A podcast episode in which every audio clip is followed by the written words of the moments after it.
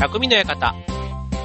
川崎匠です。チョアヘオドットコムの協力でオンエアしております。はい、えっ、ー、と、ね、台風がやってきて、ね、台風が来ると、いよいよ秋だなって感じしますけども、あの、僕、この最近ですね、歌を習い始めまして、はいえー、何をって言って、あの、実はですね、来年の、あの、春頃に、実は、で、ここだけでこう言ってもどれだけ広がるかわからないん。ですけど、ミュージカルに出演させていただくことになってですね、そうなん。です。で、あの、僕はね、今までも劇団普段の、ね、役者としてやってはいたん。ですけども、この歌を、ね、ミュージカルの歌もあったり、ダンスもあったり、じゃないですか。で、あと、今回出るミュージカルというのが、英語のミュージカルなん。ですよ。だから、英語のセリフもあっ3つの大難題が僕の降りかかってきたんで、まあ、な、まあ、なんでね、これ今回出演することになったから、またちょっとおいおい、あの、ご紹介できたらと思うんですけども、まあ、そんな、あの、企画に、があってですね、で、あのオーディションみたいな、オーディションみたいなオーディションですね。オーディションですよ、ちゃんとした。れっきとしたオーディションがあってですね、で、それに、あの、見事勝ち抜いて役をいただくことが、勝ち抜いたというか、で、役をいただけることになったので、えー、来年のね、一応今5月にされてるんですけども、まあ、それに向けて、えー、稽古し始めたということなんですけども、それで、まあ課題として、僕の中では歌も、まあ、歌って言ってもね、今まで人生の中で、人前で歌ったって言ったら本当にもう授業で、中学生の時とかの、ああいう音楽の授業とか、あと合唱みたいなやつもあったかなって、なんか効果とかね、ああいったものをこうみんなで行動とかで歌うような、ああいったものはあったんですけど、あんまりこう人前で歌うって言ったらやっぱりカラオケ？ぐらいしか、ね、なかったな。で、あとはそんなに大きな舞台でという人に聞かせるなんてね、そんな、あの、いわゆる歌手的な、とかシンガーソングライター的なものを一回もやったことがない。まあそういう意味では、すごいこう、いい刺激というか、また無茶なってるなみたいな感じが自分の中ではあるんですけど、ただこのね、アラフィフで、改めて、まあね、まあ何でもそうなんですけど、スタートした時が一番若いわけですから、まあ思い立った時にね、やり始めたら、まあなんか、結果がというか、ね、自分でもね、追い込む、追い込む環境に今、置いてるわけですけども、ただ本番があるって言ったら、あれよくね、劇団とかのセリフなんかで、よくあれだけのセリフ覚えられるようになって、なんかその演技のどうのこうのじゃなくて、まずセリフを覚えられるっていうことにみんな感心してくれるんですけど、それはね、誰でも僕はやれると思うんです本番があるからやるんであって、やっぱりね、本番がなかったら、あんなね、100ページとかあるような内容とか覚えられないですよ。そう。だから、やっぱ本番があると人間は絶対ね、そこに向けて嫌でも集中する、僕なんか特にそういうちょっと怠けも、怠け癖がある、結構そういう意味で、今回その、英語と歌とダンス、ね、その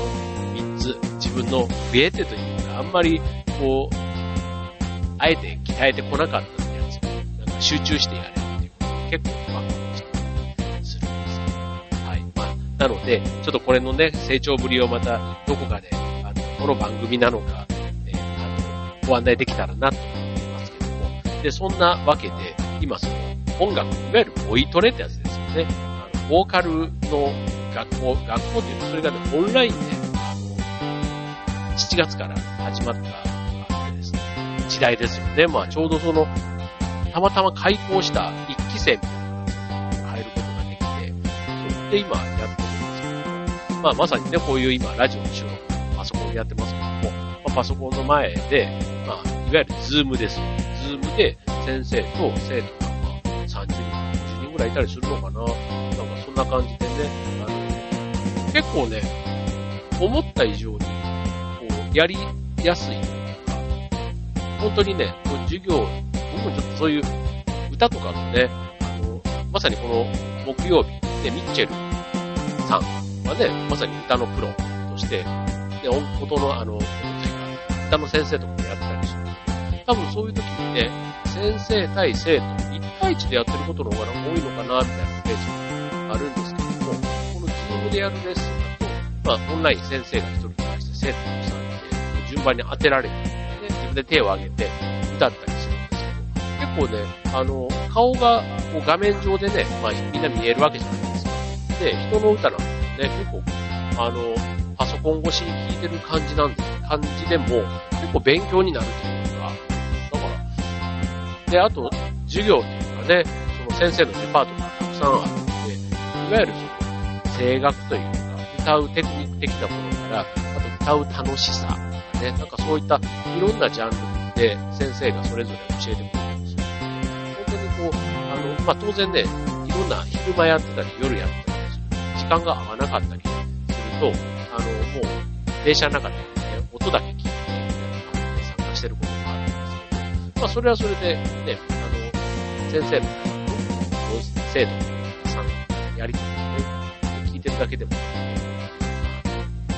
で、この授業の中に、まあ、歌を歌う機会があるんですよ。で、まあ、とある先生のあの授業と、テーマがあるんですね。で、まあ、えっ、と、この間だと、雨。雨のテーマでみんな、じゃあ歌を歌いましょう。で、まあ、自分、じゃあそれぞれみんな選んでくるわけですよ。で、それで、こう、それこそ昭和歌謡的なやつで、で、上陽水火災、親指ピアノ教室。で、あとは、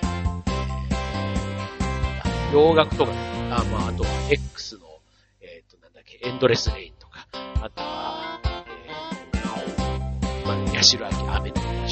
とか、あと、洋楽もたくさんありますよね。洋楽、えー、曲名が出てこないですけど、カーペンターズだとか、あとは、でしょう。まあ、とにかく雨って言って森高千さんと小泉京子、で、えー、キンキキッズ、ね、えー、優しい雨、雨、あの、えー雨のメロディー。まあまあ、で、その中で僕は、えー、雨の西麻布。知ってます？これ。雨の西麻布。トンネル。トンネル。ね、そんなのを歌わせてもらったり。結構ね、あの、